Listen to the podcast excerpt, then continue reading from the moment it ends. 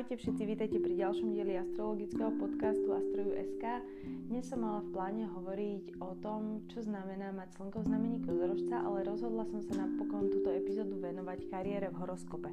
Takže dnes sa pozrieme na to, ako môžete prostredníctvom svojho horoskopu odhaliť svoju vlastnú kariéru, svoje vlastné kariérne zameranie, to, či inklinujete viacej k biznisu alebo inklinujete viacej k nejakej práci pod určitou autoritou v nejakej firme alebo máte túžbu freelancovať. Poďme sa na to pozrieť. Keď porovnám západnú astrológiu s tou vedskou, myslím si, že tá západná astrológia je v tejto téme trochu viac obmedzená, pretože pracuje v podstate so pár pojmami. Prvý je to, že pre výklad kariéry sa v západnej astrológii používa MC, to znamená Medium Coeli, najvyšší bod horoskopu, ktorý nájdete vlastne na priesečníku medzi 9. a 10. domom. Toto Medium Coeli vám vyznačuje vlastne oblasť v živote, v ktorej môžete zažiariť, ktorá je takým vašim najvyšším stupňom, najvyšším ja, kde môžete získať autoritu, rešpekt, kľudne aj slávu. A je to taká nejaká tá sebareprezentácia vo vonkajšom svete.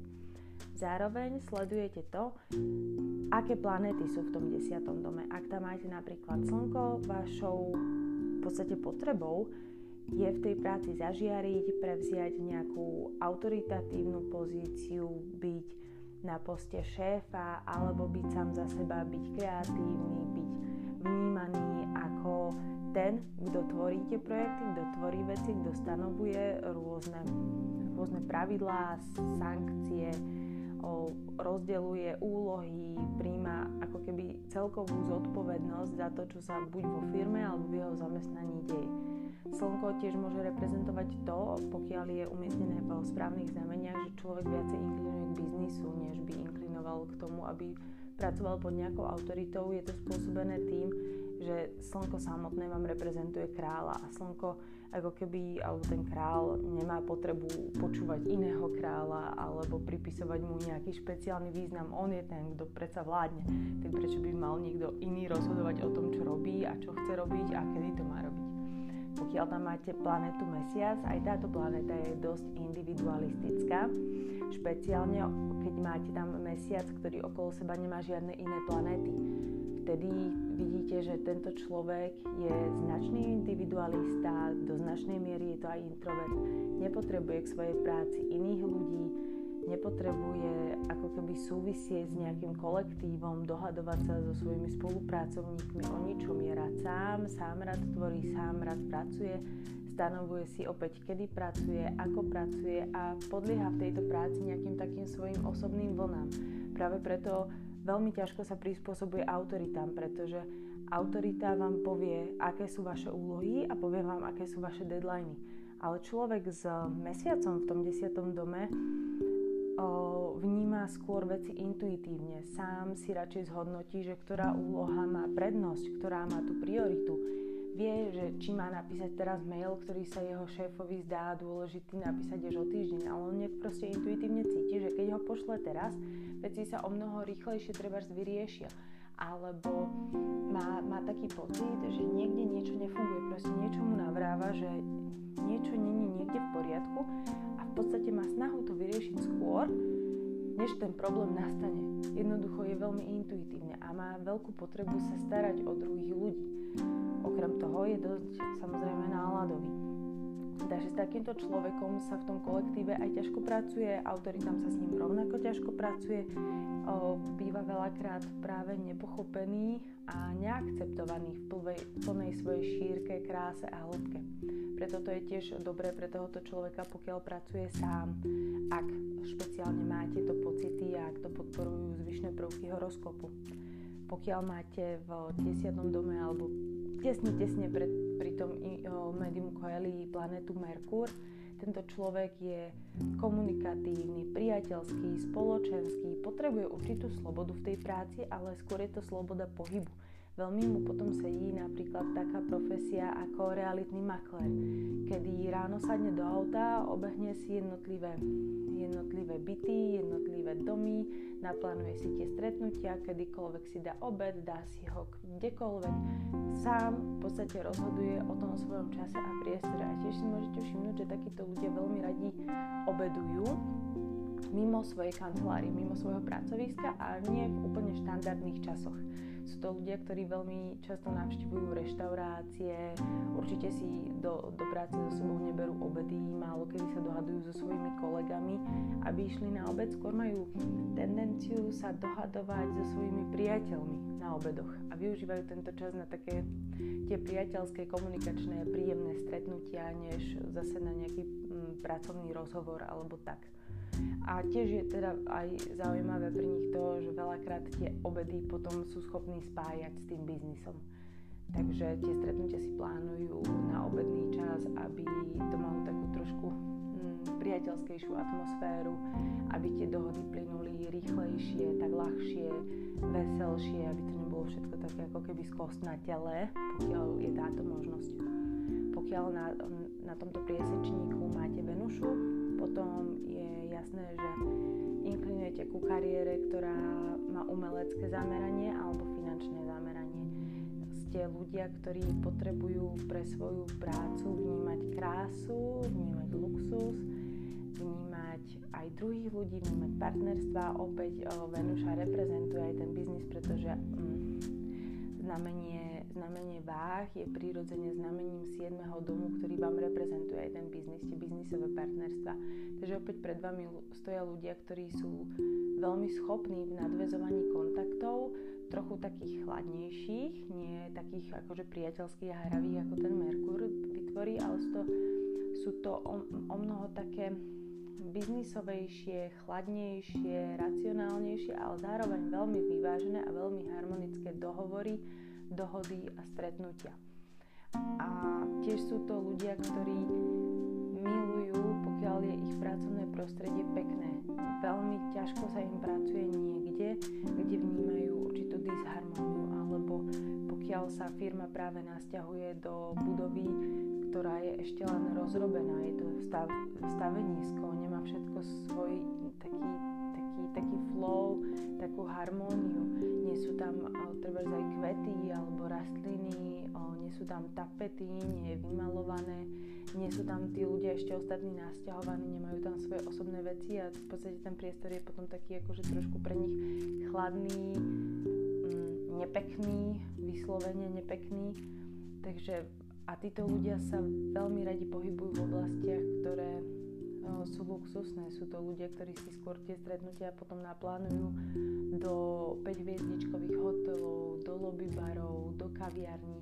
Všade tam, kde je príjemná hudba, pekné posedenie, pekné čalúnenie a celá tá miestnosť alebo celý ten lobby bar či reštaurácia má určitú svoju úroveň, svoj určitý status. Nemusí to byť teraz nejaký zvrchovatý status. Ide o to, že je tam charakteristický nejaký štýl, kľudne aj art deco, alebo to môže byť naozaj, ako vidíte, kaviarne, ktoré sú v knihkupectve Martinus. Aj to je pre nich veľmi príjemné prostredie. Pokiaľ na tomto priesečníku máte planetu Saturn, tento človek sa veľakrát dostáva do pozícií, ktoré sú veľmi zodpovedné, nemusí rád brať na seba autoritu, pretože ho táto autorita stresuje. Na druhej strane je to človek, ktorý je veľmi zodpovedný a preberá na svoje plecia aj zodpovednosti druhých ľudí. Ako manažér sa mu môže stať, že veľmi ľahko vyhorí, pretože bude súcitiť so svojimi zamestnancami, so svojimi kolegami, bude preberať tak trošku všetky problémy, ktoré ich postretnú v práci, bude sa im snažiť pomôcť a aj keď od nich bude veľmi veľa vyžadovať, tak sa stane, že keď bude vidieť, že treba, že nestíhajú alebo majú nejaké rodinné problémy alebo čokoľvek a prídu za ním, že sú si není vedomí svojich chýb alebo majú toho teraz veľa, tak takýto človek s tým Saturnom prebere tú zodpovednosť za nich. A stane sa presne to, že urobí takú až medvediu službu sám sebe aj tým druhým, ktorí to postupne začnú využívať. Takže takýto človek dostáva na seba veľmi veľa stresu zo svojej vlastnej zodpovednej pozície, ale môže dostávať aj veľmi veľa stresu z hľadiska toho, že preberá zodpovednosť aj za úlohy svojich podriadených, prípadne aj svojich kolegov. Pokiaľ tu máte planetu Jupiter, tak tento človek určite rád bude nasledovať nejaký vyšší cieľ, bude sa zaoberať buď spiritualitou, alebo profesorstvom, učiteľstvom, možno aj výskumom. Bude to výborný mentor, výborný guru, výborný učiteľ, výborný akademik, výborný kňaz, ale bude preto svoje vnútorné naplnenie v tej práci potrebovať, aby tá práca mala cieľ. Tento človek sa bude pravdepodobne pýtať na to, aká je vízia vašej firmy. A bude potom hodnotiť danú pozíciu, o ktorú sa treba uchádza z toho hľadiska, že či je stotožnený s tou víziou tej spoločnosti, alebo či mu dáva zmysel. Určite bude mať malú snahu, hlavne v znamení strelca, aby tú víziu trochu pozmenil, aby ju dovedol do dokonalosti, aby tej firme ukázal, že treba nejde úplne správnym smerom a bude sa snažiť nastaviť tú víziu trochu inak, trochu správnejšie, trochu morálnejšie, trochu možno vyššie. V znamení rýb tu ale potom máte človeka, ktorý sa bude viacej utiekať sám do seba. Tento človek nebude schopný pracovať pod nátlakom, bude potrebovať viacej oddychu. Znamenie rýb je charakteristické tým, že sa snaží ako keby uniknúť z tohto sveta. Potrebujú veľa času sami pre seba na nejakú tú vlastnú seberealizáciu v zmysle buď iba imaginatívnej práce, alebo v zmysle nejakej meditácie, alebo len v zmysle toho, že potrebujú riešiť veľa svoje vnútro, veľa sa zamýšľať nad otázkami života, smrti, spoločnosti, vesmíru.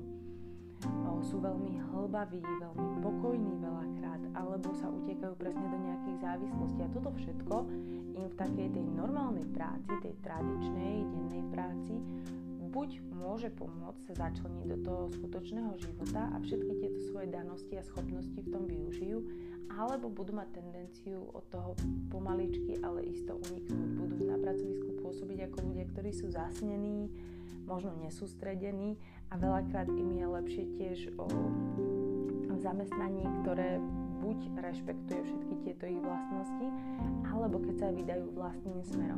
Tu veľmi veľa vidíte nejakých duchovných učiteľov, liečiteľov, veštcov, astrologov a všetkých tých ľudí, ktorí pracujú sami za seba, ale poskytujú nejaké liečenie svojim klientom. To je pre ryby naozaj veľmi charakteristické. Ak si zoberieme, zabudla som na nejakú, áno, Mars som zabudla. Planéta Mars je orientovaná na ciele.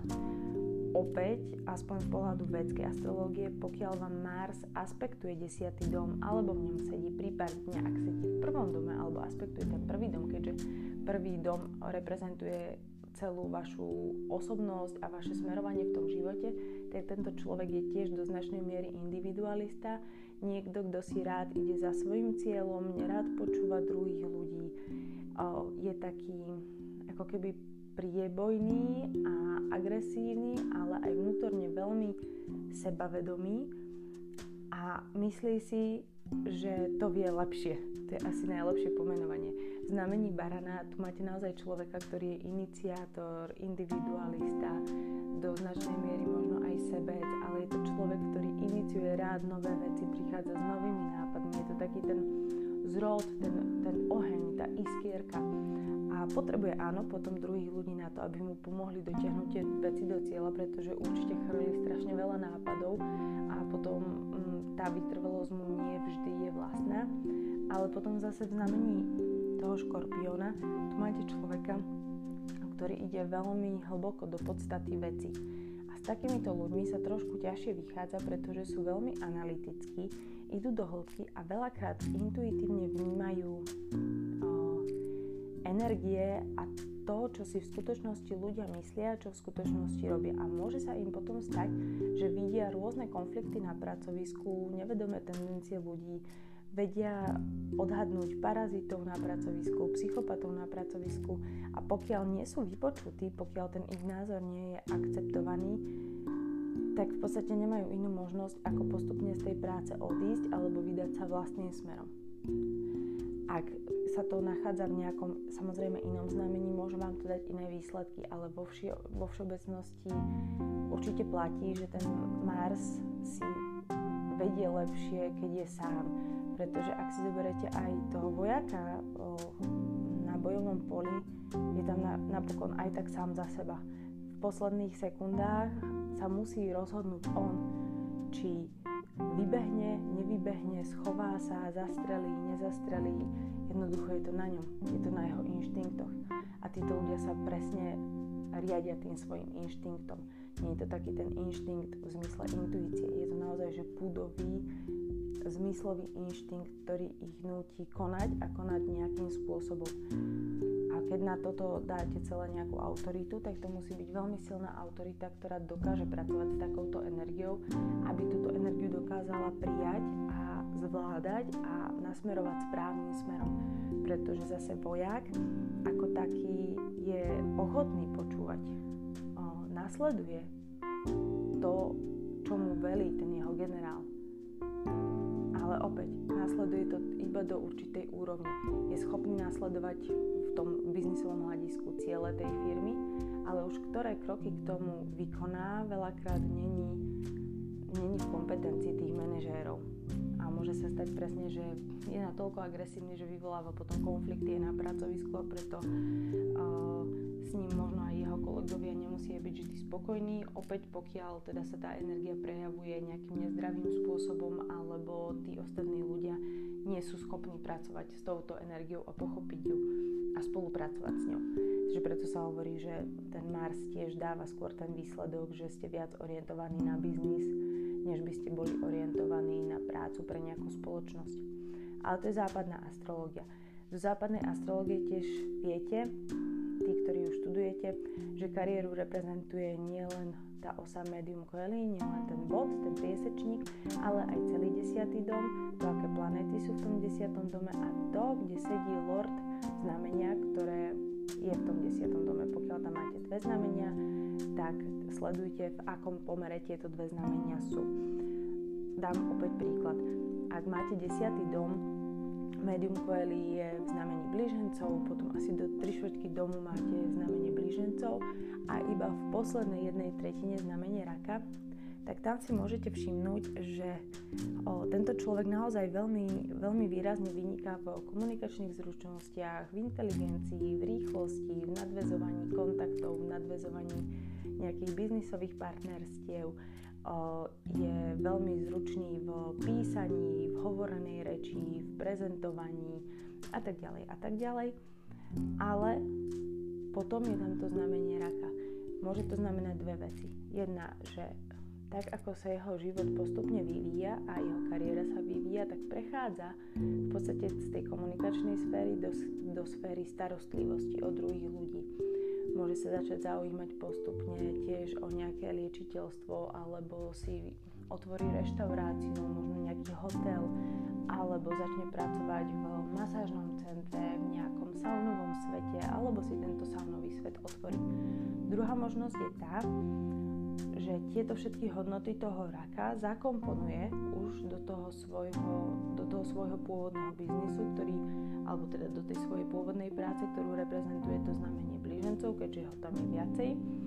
A to znamená potom to, že jeho komunikácia bude taká starostlivejšia, bude sa zaujímať, trebárs keby bol novinár, bude sa zaujímať o zdravotníctvo, alebo o hotelový manažment, alebo o rôzne, možno aj biznis príbehy, bude sa snažiť pomôcť druhým ľuďom, inšpirovať ich, bude sa snažiť im dodať sebavedomie, komfort na tej ich vlastnej ceste za úspechom. Ďalej, čo sledujete je, kde sedia teda tí lordi týchto znamení, to znamená, kde vám sedí planéta Merkur pre blížencov a kde sedí mesiac pre znamenie raka. To vám do značnej miery napovie, aké vlastnosti vlastne ten človek do tej svojej práce ťahá. Ak máte Merkur treba spadne, že je v tej svojej exaltácii, tak tento človek je síce veľmi komunikatívny, ale dbá na tie detaily.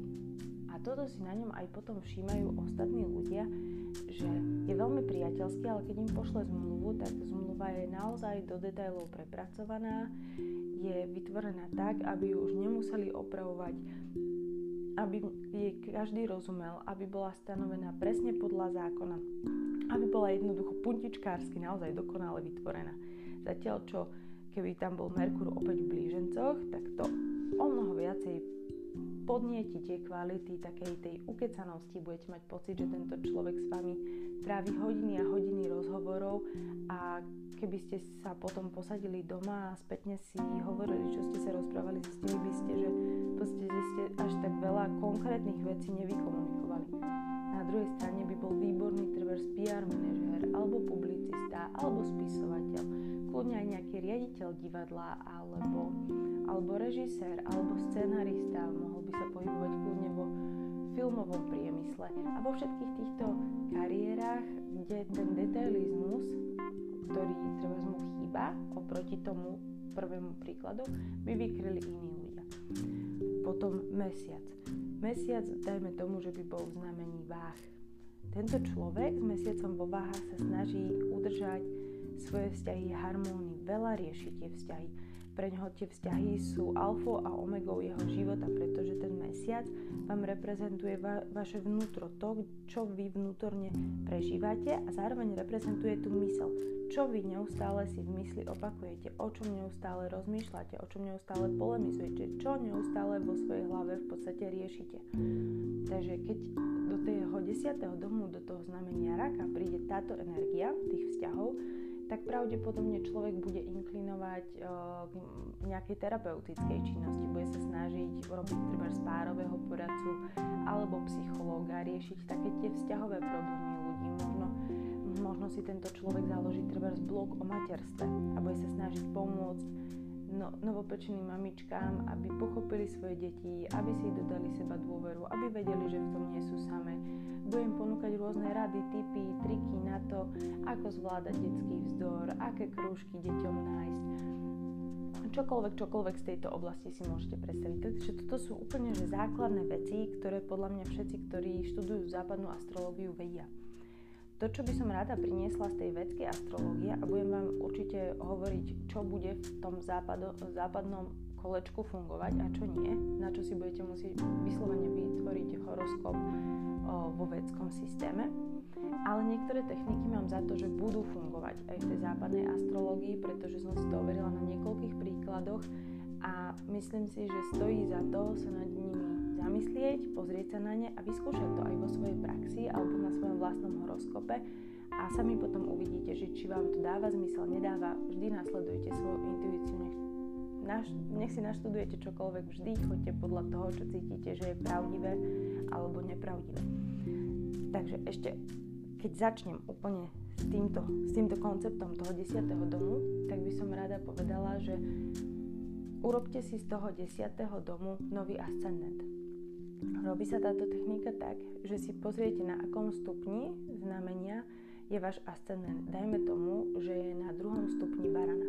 To znamená, že ten 10. dom, tú osu Medium Coeli, máte, aký som hovorila, na 2. stupni Barana. Už som aj zabudla. Takže na 2. stupni Barana, takže to máte Medium Coeli na 2. stupni Kozorožca. A teraz celé to astrologické kolečko svoje otočte, tak aby sa vám 2. stupeň Kozorožca stal novým ascendentom. To, čo týmto získate, je to, že sa môžete do detailov pozrieť na svoju vlastnú kariéru. Pretože prvý dom vám reprezentuje teda tú kariéru, to, kde sa sami cítite fajn v tom, čo vytvárate v tom vonkajšom svete. Druhý dom vám potom reprezentuje zisky z tejto práce, to, aké finančné zázemie buď chcete, aby vám tá práca dala, že čo od nej vyžadujete, čo potrebujete, alebo to, aké vám tie zisky skutočne môže poskytnúť. Môžete v tom vidieť aj investície, rané začiatky, pokiaľ máte nejaký biznis. Môžete v tom vidieť úplne tie prvotné skúsenosti alebo hodnoty firmy, pre ktorú pracujete, alebo hodnoty firmy, ktorú sami vytvárate.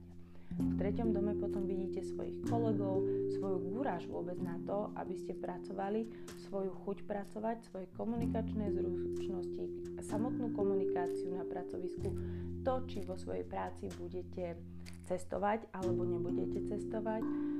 Opäť je to skôr taká schéma cestovania typu, či budete chodiť na služobné cesty Bratislava, Košice a naspäť, alebo Bratislava Poprad alebo Bratislava Nitra, že sa budú diať takéto cesty, ktoré v podstate zbehnete za deň, za dva, za tri a potom sa vrátite späť. A 4. dom vám bude ukazovať to, aké veľké šťastie ste schopní získať zo svojej práce, ako veľmi ste šťastní vôbec z toho, že môžete pracovať, aký komfort vám vaša práca prináša a tiež to, že ako stabilne sa vo svojej práci cítite, ako stabilne sa cítite, keď vy sami pracujete, čo vám to prináša, aké emócie, s akými emóciami vôbec vstupujete do tej práce. A toto je veľmi dôležité si uvedomiť, pretože na to, aby ste niečo vytvorili, musíte z toho niečo sami mať, musíte niečo najprv vnútorne prežiť, aby vás to nutilo potom niečo vytvoriť v tom vonkajšom svete. A je úplne jedno, že či robíte nejaké účtovníctvo, pretože aj k tomu účtovníctvu pristupujete z nejakej tej svojej vnútornej podstaty. A to vám môže reprezentovať 4. dom v prípade tohto alternatívneho ascendentu, ale odporúčam aj to, aby ste si pozreli aj 4. dom v normálnom horoskope, pretože tie osy, to Medium Coeli a Immun Coeli sú spojené. Je to priesečník. Je to v podstate niečo, kde balansujete ako keby z jednej nohy na druhú. A keď sú obidve postavené, vytvára to vás, vytvára to človeka, ktorý stojí na obidvoch nohách. Na pravej nohe vo svojej kariére, v tom vonkajšom svete, na ľavej nohe, potom v tom svojom vnútornom svete, v tej svojej rodine.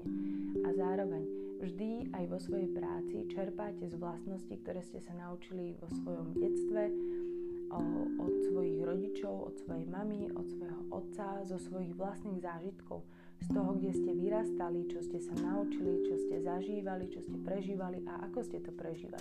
To sú všetko kvality, s ktorými potom pracujete a ktoré prinášate do svojej práce a do svojej kariérnej oblasti. Takže aj toto si pozrite. Určite vám to prinesie nový pohľad na vašu prácu alebo na prácu ľudí, ktorým vykladáte horoskop. 5. dom, vrátim sa teraz tomu alternatívnemu ascendentu, že ste z Medium Coeli spravili ascendent, alebo teda z 10. domu ste spravili nový ascendent. 5. dom vám potom reprezentuje kreativitu, ktorú prinášate do práce, vašu vlastnú tvorivosť, hravosť, nejaké také možno, nie že nečakané zisky, ale také špekulatívne zisky. Špekulatívny biznis si môžete predstaviť buď ako gambling, alebo si to môžete aj predstaviť aj ako filmovú branžu, pretože neviete, koľko z nej kvázi získate, neviete, že či ten film, ktorý uvádzate na trh, bude prepadák alebo bude obrovský hit, takže v podstate neviete úplne kalkulovať s tým, koľko peňazí z toho získate a tiež preto aj reprezentuje ten biznis. Taktiež reprezentuje aj nejaké to základné vzdelanie, ktoré získavate v živote, takže v prípade toho alternatívneho ascendentu môžete vidieť, na akom vzdelaní môžete vo svojej práci vstávať. 6. dom potom reprezentuje klebety na pracovisku, nepriateľov, konkurenciu, aj choroby z vyčerpania kľudne.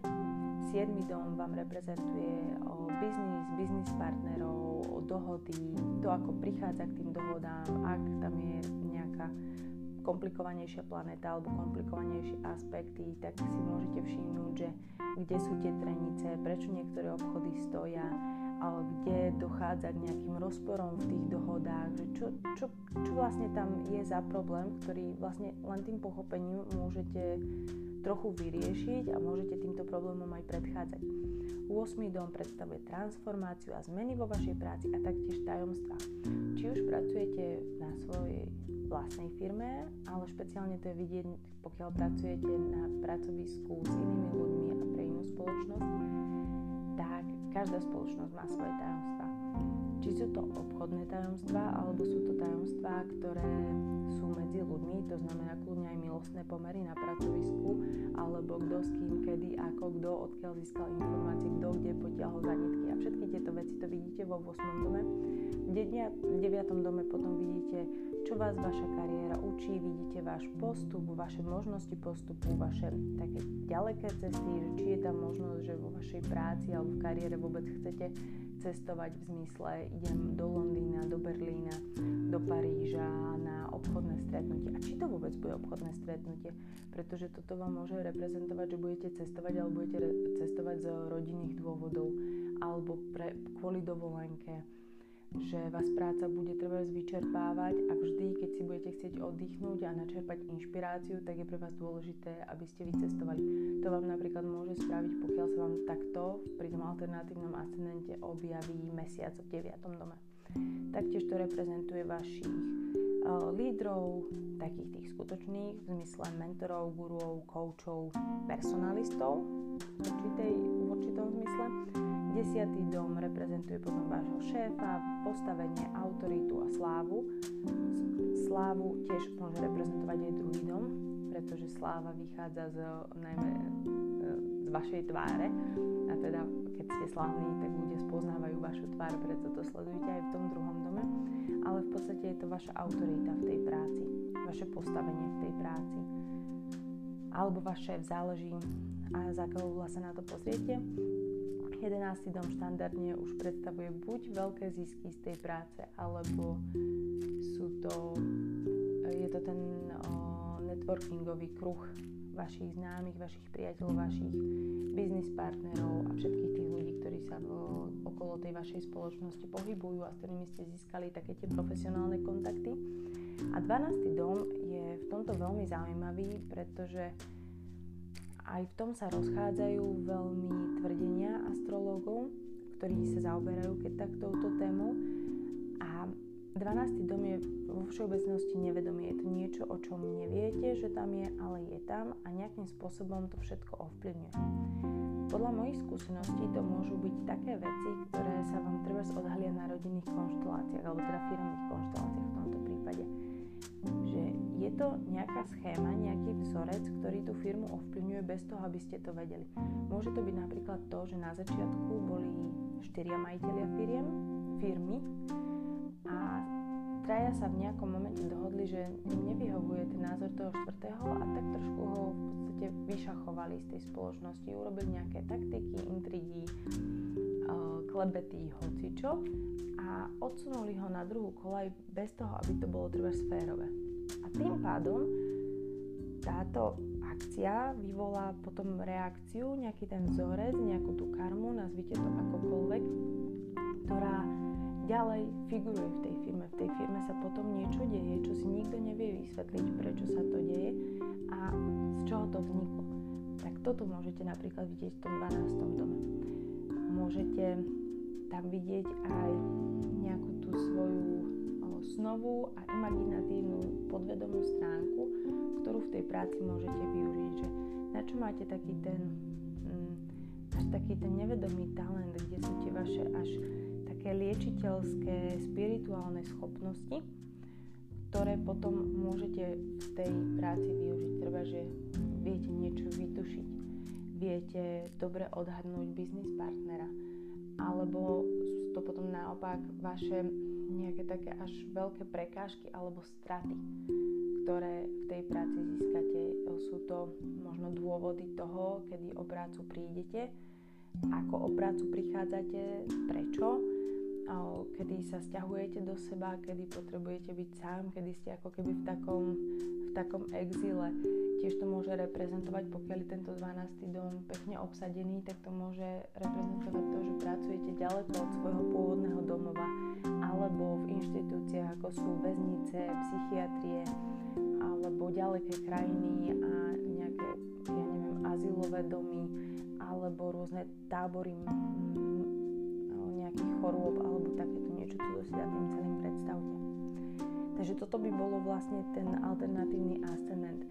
Určite funguje v védskej astrológii, aj keď védská astrológia má na toto celé ešte omnoho silnejšie techniky, než je toto, a myslím si, že táto by v tej západnej mohla pomôcť.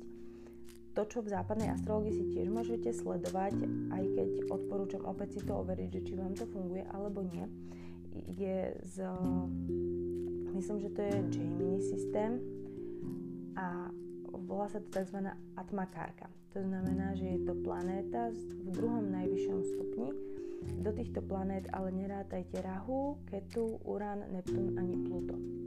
To znamená, že najvyšší stupeň, ktorý planéta môže mať, je 29 stupňov 59 minút, ak teda sa nachádza nejaká na 30. stupni, toto teraz nebudem tvrdiť, lebo som si tým neistá. Tak potom sledujte, že ktoré môžete mať planéty, ktoré maximálne dosahujú 2 stupne, 3 stupne, 5 stupňov, 18 stupňov. Takže odsledujte si, ktorá planéta má najvyšší stupeň, a tá druhá, ktorá je pod ňou, je tzv. Atmakárka. To znamená, že planéta, ktorá vám prináša finančnú stabilitu, alebo teda odkiaľ môžete získať peniaze, z ktorej oblasti, ktorými aktivitami, čo zabezpečí finančne ten váš život, ale musíte to vykonávať ako keby z toho pracovného hľadiska. Táto planéta sa potom sleduje aj v tzv. D10 chart. Vedská astrológia totiž to nepracuje len s tou tabulkou alebo s tým horoskopom narodenia, ale má aj rôzne podtabulky, ktoré reprezentujú jednotlivé oblasti vášho života. A D10 chart je venovaná vyslovene kariére. Tam sa vám tie planéty posunú podľa nejakého kľúča, že každé znamenie je rozdelené na 10 divízií a podľa toho, v akom stupni je planéta, v akom stupni je ascendent, tak sa vám to teda poposúva a tie planéty sa vám inak rozmiestnia. A najmä z tejto podtabulky, z tejto D10 chart, védski astrológovia potom predikujú tú budúcnosť človeka. Je to normálne ako keby samostatný horoskop, ktorý vám hovorí špeciálne o vašej kariére. Pokiaľ si to niekto urobíte, určite existujú aj free systémy, ktoré si viete stiahnuť do počítača, nebudem hovoriť ich názvy, pretože ich je viacero a záleží od toho, ktorý vám vyhovuje.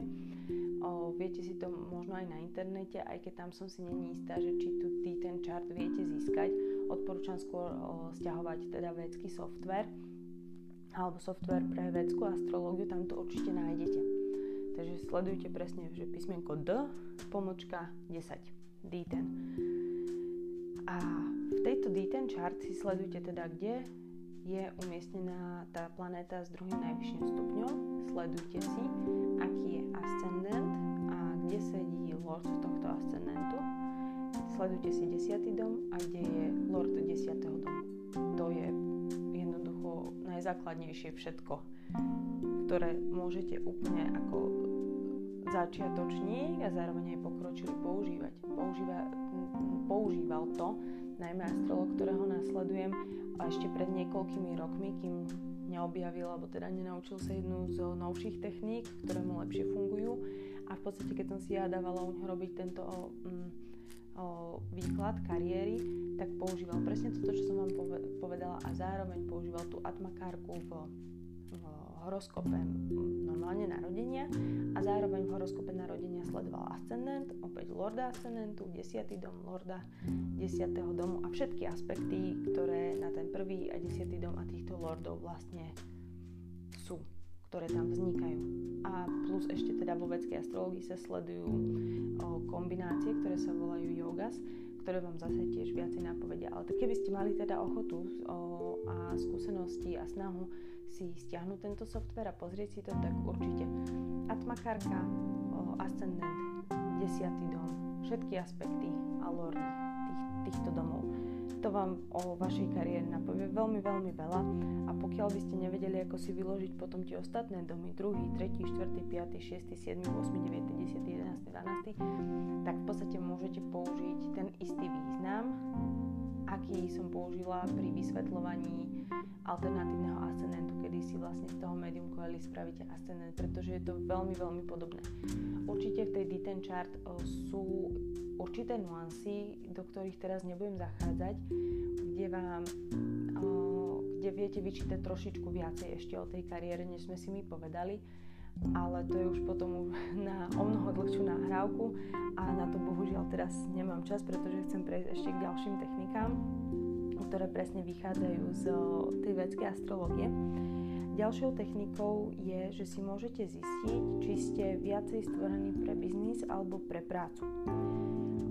Sú na to opäť viaceré možnosti alebo viaceré teórie, ale taká základná je, keď máte viac ako 5 planét medzi domami 7 až 12. Vrátane aj toho 7. aj 12. domu, alebo keď máte 5 a viacej planét v dome 10. až dome 3. tiež vrátane týchto domov, alebo v domoch 4 až 6, to znamená 5 a viac planét umiestnených v dome 4., 5. a 6. To vás viac menej predurčuje na tú samostatnú činnosť. Ďalšia možnosť je, že máte také individualistické planéty v týchto domoch alebo v tom 10. dome. Sú to planéty, o ktorých sme sa aj bavili, ktoré majú radi voľnosť, alebo máte tam znamenia, ktoré majú radi voľnosť. Ďalšia vec je, keď vám Slnko, Mesiac alebo Mars sedia v 10. dome, sedia v 1. dome alebo aspektujú tieto domy, prípadne lordov tých znamení, a sú s nimi v konjunkcii alebo v nejakom aspekte. Aj to vám vie napovedať, že ste viac inklinujete teda k tej samostatnej činnosti. Je to práve kvôli tomu, že neznesiete nad sebou moc šéfa.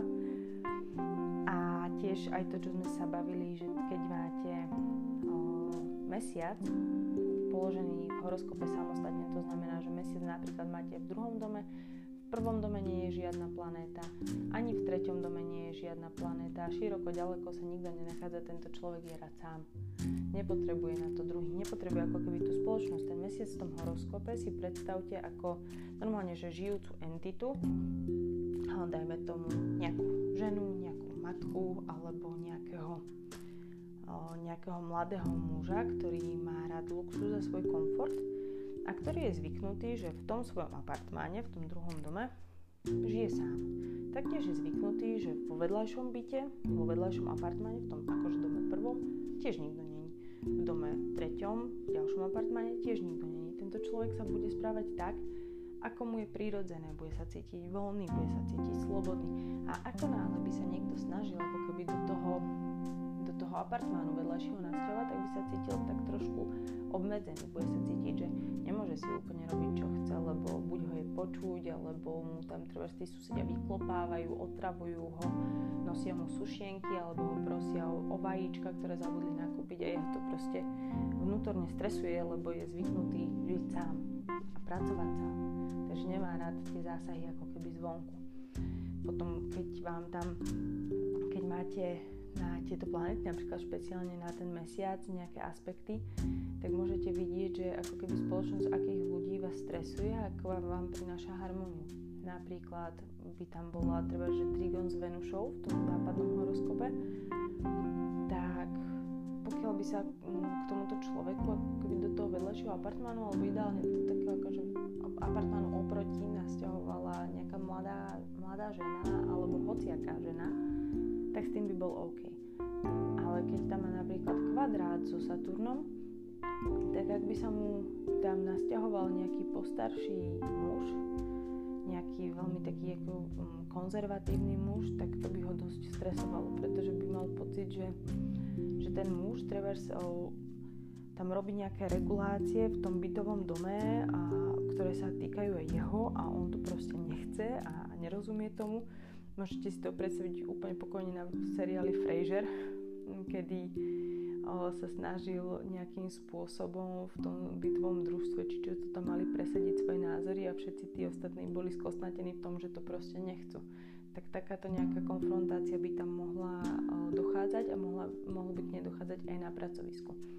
A keď už som pri tom Mesiaci, tak funguje aj na Mesiac technika alternatívneho ascendentu, kedy si z domu, v ktorom Mesiac sedí, urobíte ten alternatívny ascendent. Toto je dokonca v tej vedskej astrológii, aj toto je jedna z podtabuliek, kedy vám tu systém sám vlastne vyhodí, ale tu sa postavenie planet nemení, len sa naozaj ako keby vo vedskej to není kolečko, ale v západnej to kolečko je, takže len to kolečko sa otočí tak, aby aby ten mesiac nesedel na ascendente, ale sedel v prvom dome. Tiež používajte to, že keď je ascendent na 2. stupni a mesiac je trebárs v 5. dome na 20. stupni, tak musíte potiahnuť ten 5. dom na 2. stupni, na ten ascendent. Takže vlastne mesiac vám bude sedieť v tom 20. stupni toho nového, ako keby prvého domu. Z tohto hľadiska si môžete všimnúť to, akým spôsobom človek rozmýšľa, akým spôsobom vníma svoj život, čo si myslí o jednotlivých oblastiach svojho života, a postupujete v tomto horoskope úplne rovnako ako pri normálnom. Druhý dom sú jeho hodnoty, čo si myslí o svojich hodnotách. Tretí dom priateľa, čo si myslí o svojich priateľoch, ako k nim pristupuje. A keď sa dostanete k 10. domu, tak si všimnete, čo si vôbec myslí o svojej kariére. Aké problémy vo svojej kariére alebo na svojom pracovisku vníma, čo tam prežíva, čo tam chce zažívať, čo ho tam irituje, aké sú možno aj jeho nejaké tie konfliktné alebo práve naopak tie harmonické stránky, ktoré prináša na pracovisko, čo tam potrebuje, čo tam vyžaduje, čo tam spôsobuje. To všetko vidíte z pohľadu toho, keď si z toho mesiaca spravíte alternatívny ascendent a pozriete sa z tohto pohľadu na 10. dom. Pokiaľ máte biznis, pozerajte skôr na 7. dom, pretože ten vám viacej ten biznis reprezentuje ako dom 10. Takže toto by boli také základné veci, keby ste začali študovať vedskú astrológiu. Pokiaľ sa chcete trochu povenovať aj tomu, čo človeka k danej kariére viedlo, aké bolo jeho vzdelanie, jeho štúdium, sledujte 2.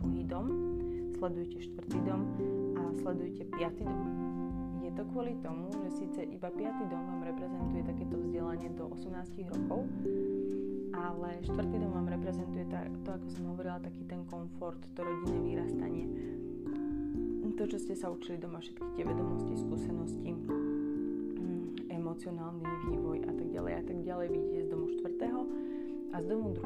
vidíte všetky tie hodnoty, ktoré vám štepila rodina, a vnímate tam aj vaše detstvo. To znamená, že také tie základné vzorce správania, ktoré ste získali od svojich rodičov a v tom prostredí, v ktorom ste vyrastali, v tom úplne najnižšom veku, možno do nejakých 4 rokov alebo niekedy do 5, do 6, neviem odkedy máte prvé spomienky, tak to je cca ten vek, kedy ste prešli z tejto trošku nevedomej fázy, na ktorú si nepamätáte, do tej vedomejšej tvorby vlastného života, do takej tej vnímavejšej fázy.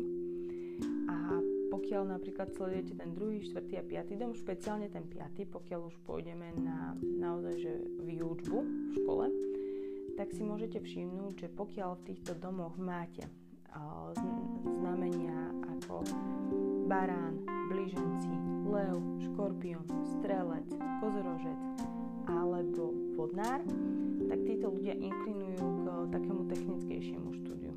To znamená normálne štúdia, také technická univerzita alebo niečo praktické, niečo logické, niečo, kde získavate také tie praktické zručnosti a skúsenosti.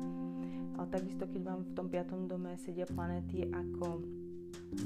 ako Slnko, Saturn, Mars, Rahu alebo Ketu, tiež inklinujete v tom vyučovaní teda k tomuto. Pravdepodobne ste takúto výučbu absolvovali. Ak tam máte však potom tie ostatné znamenia alebo planéty ako Jupiter, Merkur, Venuša alebo Mesiac, tak pravdepodobne vaše vzdelanie bolo nie práve technické, mohlo sa zaberať presne nejakou, filozófiou alebo kľudne históriou, literatúrou, mohlo to byť VŠVU, VŠMU, pokiaľ teda by sme sa pozreli tentokrát na vysokoškolské vzdelanie, ale toto je skôr stredoškolské, ale v podstate tohto zamerania, ako je VŠVU a VŠMU, čo sú také školy na Slovensku. Tiež ani neviem, škola Bratislava Sklenárová a Šúka. To sú asi také najlepšie príklady, alebo sú to stredné školy, ktoré sa zaoberali nejakým umeleckým smerom, umeleckými talentmi, kľudne aj jazykové školy, inak to môžu byť. Takže toto potom o vzdelaní. A ďalej, čo ešte môžeme spomenúť, čo ešte môžete sledovať? Môžete sledovať bod šťastia, to aj najmä v západnom horoskope.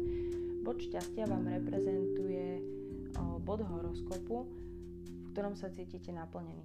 A toto naplnenie získate aj prostredníctvom kariéry. Takže je to nejaká činnosť, niečo, čo vás baví, niečo, čo vám prináša dobrý pocit, lásku, robíte to značením a tak ďalej a tak ďalej. Toto si sledujte napríklad, keď neviete sa rozhodnúť pre nejakú konkrétnu kariéru a chcete len vedieť, čo vás vlastne baví. A to potom, už keď to spojíte s tým 10. domom, tak v podstate si hľadáte kariéru, ktorá vám tieto možnosti dá, aby ste sa rozvíjali v tej oblasti, ktorú vám naznačuje ten bod šťastia. Potom je tu Destiny Point, čo je v podstate taký priesečník mesiaca a rahu, ktorý vám hovorí o tej kariérnej oblasti, ale z toho pohľadu, že akým spôsobom, akou činnosťou si môžete zarobiť. Takže to. Vo vedskej astrológii je ešte jeden bod, volá sa to Pranapadha. Je to bod takého nejakého, ako to dobre vysvetliť. Je to taký ten pocit, ako keď dýchate, preto je to Pranapadha.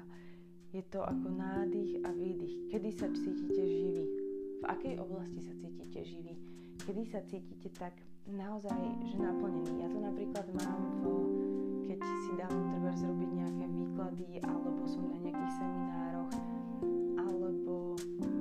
alebo som trebárs aj na rodinných konšteláciách, alebo niečo študujem, alebo trebárs niečo píšem, že som v takom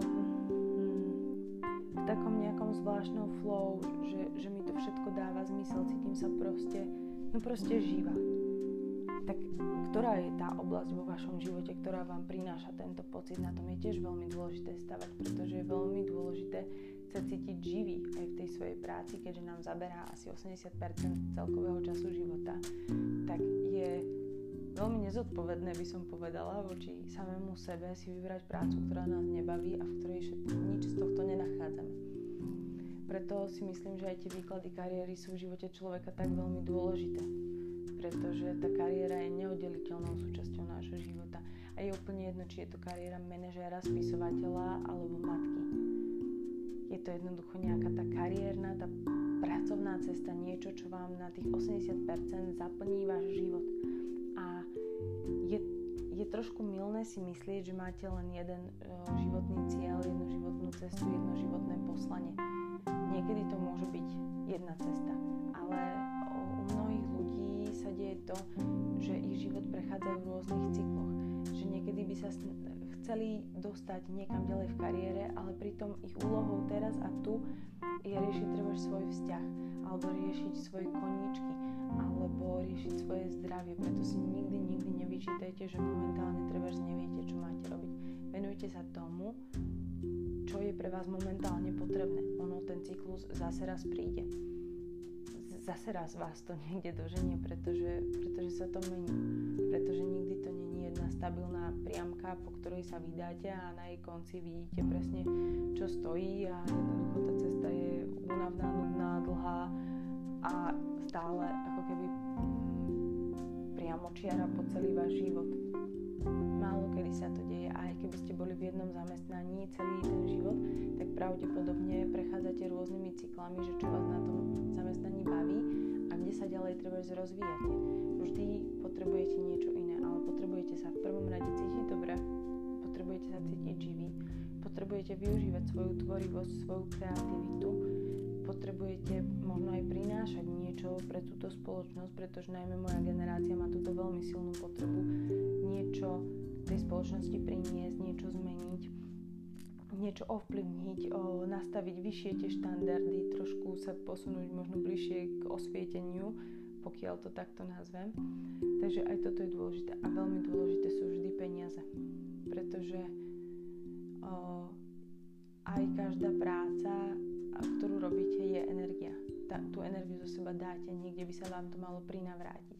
A neznamená to, že potrebujete teraz mať výplatu z mesiaca na mesiac. Ono, tie peniaze sa dokážu k vám dostať aj iným spôsobom. Vaša práca môže byť ohodnotená trošku inak. Tie peniaze sa k vám môžu dostať z 3., 4., 5. zdroja. Ale je dôležité, aby ste mali aj vy tú finančnú stabilitu, takú tú zábezpeku, taký ten domov. preto aj veľakrát sledujte potom vo výklade kariéry, kde máte zemské znamenia. Znamenie býka, znamenie panny, znamenie kozorožca, špeciálne teda tieto tri. Pretože kozorožec vám predstavuje stabilitu, panna vám predstavuje tú každodennú rutinu, tú prácu, to, čo musíte vynakladať, kde musíte každý jeden deň proste urobiť nejaký jeden malý krok, aby ste dosiahli nejakých výsledkov, aby je v konečnom dôsledku taký ten komfort, takéto pohodlie, to finančné zázemie. Takže tieto tri znamenia sú veľmi dôležité. Ale aby som úplne zase neodbočila, tak ešte jedna technika alebo dve. Pre tých, ktorých naozaj zaujíma tá vedská astrológia alebo s ňou chcú pracovať, je to potom taký pojem, ktorý sa nazýva, že Arudha Lagna.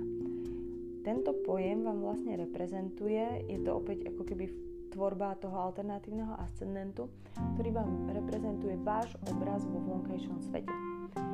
Astrológovia ani tí vedci sa nevedia zhodnúť na tom, že či je to skutočný obraz vás samých, alebo len to, ako vás tá spoločnosť vníma. Niektorí tvrdia, že je to proste tá mája, takéto, čo si proste o vás myslia, či je to skutočnosť, alebo nie je to skutočnosť a či to vychádza z toho, že taký naozaj ste, alebo nie. Môže to byť, ako príklad vám dám, keď si niečo myslíte o Leonardovi DiCapriovi. Viete o ňom, že je skvelý herec, dajme tomu, viete o ňom, že je bohatý, veľmi dobre platený, je to hollywoodská hviezda. A teraz je polemika, že je to on, je tento obraz o ňom pravdivý, z určitého hľadiska je a z určitého hľadiska nie je. Možno to o ňom vôbec nič nevypovedá a tá spoločnosť si to myslí. Arudha Lagna sa ráda tak, že si pozriete, o koľko domov vám prešiel lord znamenia na ascendente, potom pripočítate toľko istého, robíte z toho vlastne nový ascendent. Veľmi komplikovaná technika. Takto na vysvetlenie to hovorené. Preto prejdem asi k príkladu. Máte ascendent napríklad v panne a Merkúr máte v 9. dome. To znamená, že 1, 2, 3, 4, 5, 6, 7, 8, 9. O 9 domov vám prešiel ten lord. A teraz si to musíte vyrátať. 9. dom, 10., 11., 12., 1., 2., 3., 4., 5. Takže 5. dom, lebo je to 9 od tohto lorda, je vaša Arudha Lagna. To znamená znamenie kozorožca. Opäť ascendent máte pôvodný, v tej panne máte na 7. stupni, takže Arudha Lagna, ten ascendent kozorožcový vám začína na 7. stupni znamenia kozorožca. A od toho si zase môžete pozrieť celý ten horoskop. Aký je váš finančný status spoločnosti, podľa tej spoločnosti, aké sú vaše komunikačné zručnosti, aký je váš status, čo sú vaši mentori, aké je to vaše vyššie vzdelanie a celkovo ako keby presne tak, jak sme si hodnotili tú kariéru, tak si to celkovo môžete takto pozrieť, že čo si tá spoločnosť na vás kvázi váži, čo si všíma, sledujte si tie planéty, kde sú, to je pravdepodobne to, čo je také najvýraznejšie. Samozrejme planéta Slnko, planéta Saturn sú v kariére veľmi dôležité, takže sledujte tieto dve planéty. Saturn prináša tú zodpovednosť, takú tú stabilitu, štrukturovanosť, zodpovednosť, vytrvalosť v niečom a starostlivosť teda o tie masy. Taká služba spoločnosti sa tomu možno dá povedať. A aj status, reputácia a tak ďalej. A slnko vám zase reprezentuje to, kde zažiarite. Čo je tá vaša najväčšia žiara? Akú najväčšiu žiaru, aké najvýraznejšie vlastnosti tá spoločnosť o vás vníma? Ak tam máte nejaké zoskupenie planét, napríklad Venuša a Slnko a Merkúr a Jupiter, tak tá spoločnosť vás bude veľmi, veľmi výrazne vnímať ako extrémne kreatívneho, vyspelého, komunikatívneho človeka, ktorý má nejaké viditeľné, výnimočné zručnosti. Môže to byť opäť ten herecký talent, že viete veľmi krásne na seba prebrať nejakú historickú postavu a dokonale ju stvárniť. Ale môže to byť aj talent, typu Tony Robbins, že ste si prešli nejakým svojim biznis príbehom a teraz to učíte ďalších ľudí.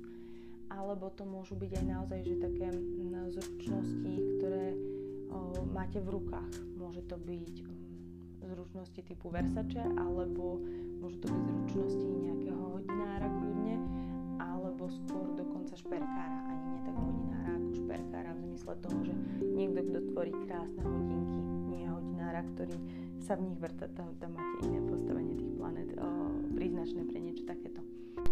A chcela som nahrať ešte teda poslednú techniku, ale ako som ju nahrávala, zistila som, že je to veľmi, veľmi komplikované na takéto vysvetlenie, pretože sa odvíja od toho, v akej tej podkonštelácii alebo teda nakšatra máte niektoré domy. Ja to skúsim aspoň trošku priblížiť, keby ste si to chceli potom doštudovať trebárs v samoštúdiu alebo na internete. Treba si zistiť, ktoré sú Artha Houses a Dharma Houses. Artha Houses je dom 2., 6. a 10. a sú to domy, ktoré vám prinášajú zisky. Na hrote týchto domov vám leží nejaká tá konštelácia, nejaká tá nakšatra alebo teda to podznamenie. Treba si pozrieť, ktorá to je a aký je lord tejto konštelácie. Pretože ten lord, ktorý vám ovláda konšteláciu, alebo teda to podznamenie v 2. dome, vám určite ovláda aj to v 6. dome, aj to v 10. dome. A to, aká to je planéta a to, kde je postavená, vám povie to, odkiaľ získate tú finančnú stabilitu vo vašom živote. A Dharma Houses je 1, 5, 9. To znamená, že tam si stačí pozrieť to, že v akej tej podkonštelácii alebo teda o tom poznamení, v akej tej nakšatra máte svoj ascendent a aký je lord teda toho, nie ascendentu, ale toho poznamenia. Začnem úplne na začiatku, asi aby som vám povedala príklad. Otvorím si tu poznámky ešte zo znamenia barana. Dajme tomu, že máte ascendent v baranovi a podľa vedskej astrológie ho máte v tej konštelácii barany. To znamená, že barany vám ovplyvňuje Venúša, však áno, Venúša. Takže budete sledovať to, kde je Venúša v tom horoskope postavená. Ak je treba v 10. dome, teda v znamení kozorožca, od tohto sa začnete odvíjať. A napovie vám to vlastne takú tú nejakú vašu vnútornú cestu, vašu skutočnú kariéru. Nie to, kde si zarobíte, ale to, čo v skutočnosti chcete robiť, to, po čom vaša duša túži, čo je takým tým vašim poslaním, tým cieľom vo vašom živote. Tieto dve veci môžu byť totožné, môžu byť spojené, môžu byť prepojené, ale môžu to byť aj úplne odlišné nádoby, kedy si všimnete presne tých ľudí, ktorí robia nejakú prácu, ktorá ich živí, ale zároveň sa úžasne rozvíjajú v nejakej úplne inej oblasti. Opäť mi napadá to spisovateľstvo, pretože veľakrát aspoň na Slovensku máte málo spisovateľov, ktorí sa tým skutočne iba tým spisovateľstvom živia. Sú to väčšinou ľudia, ktorí majú normálne stabilnú prácu, ktorá ich baví a po večeroch milujú, že sa môžu takto tvorivo vyjadriť a milujú to písanie kníh, pretože ich k tomu volá ich duša. Takže toto si môžete všimnúť, keď budete študovať to Artha and Dharma. Ak by ste potrebovali nejakú referenciu, tak mi kľudne napíšte mail, pretože naozaj toto je technika, ktorú je lepšie si prečítať, alebo vám to kľudne viem aj do toho mailu napísať, alebo dať vám tam nejaké príklady, nejaké ukážky, aby ste to pochopili, ale na to hovorené slovo naozaj som sa o to pokúsila. A zistila som, že tú nahrávku môžem prepísať, pretože to bolo absolútne nezrozumiteľné a trošku sa bojím, že aj v tomto prípade skrátenej verzie je to nezrozumiteľné, takže ak by ste si to chceli naštudovať sami, tak samozrejme kľudne sa mi ozvite a dám vám tie referencie. A keď tak pozerám, to by bolo myslím, že na dnes všetko. Dúfam, že som vám niečo sprostredkovala, nejaké informácie, ktoré ste možno poznali a potrebovali ste sa aj v nich uistiť. Možno som vám ukázala nejaký nový pohľad, čo pevne verím, že vám aj tá vedská astrológia trochu dáva viacero možností, tak ako dávala viacero možností mne, keď som s ňou začínala, a bolo to dôvodom, prečo som v ňu aj ďalej pokračovala a prečo sa snažím aj niektoré techniky priniesť do tej západnej astrológie, pretože mi v nej dávajú zmysel. Samozrejme, nedajú sa použiť všetky, väčšinou preto na to upozorňujem, ale pokiaľ sa dostanete do tej vedskej astrológie, je naozaj krásna, je podľa mňa omnoho viac výpovedná a dokáže vám veľmi pomôcť aj čo sa týka pochopenia planét, znamení, aspektov, významov a mnohého ďalšieho, pretože má o mnoho väčšiu históriu, ide podstatne hlbšie, než ide tá západná astrológia a je naozaj čarovná, aspoň teda podľa mňa. Takže opäť, keď potrebujete referencie, knihy, autorov, astrológov, ktorí sú mnohí na YouTube, píšte mi mail, rada vám s tým pomôžem, alebo vám určite viem poskytnúť aj kontakty na veľmi dobrých slovenských astrológov, ktorí pracujú s tou západnou astrológiou, majú, tak povediať, naozaj v maličku a sú neskutočne dobrí a dokážu vám dať relevantný výklad aj z tej západnej astrológie. Neznamená to teraz, že iba vedská je presná. Mne len proste viac učarovala. Takže s týmto by som rada skončila a zajtra, pozajtra nahrám teda aj tú sľubovanú epizódu o slnku v znamení Kozorožca. Čaute a pekný večer.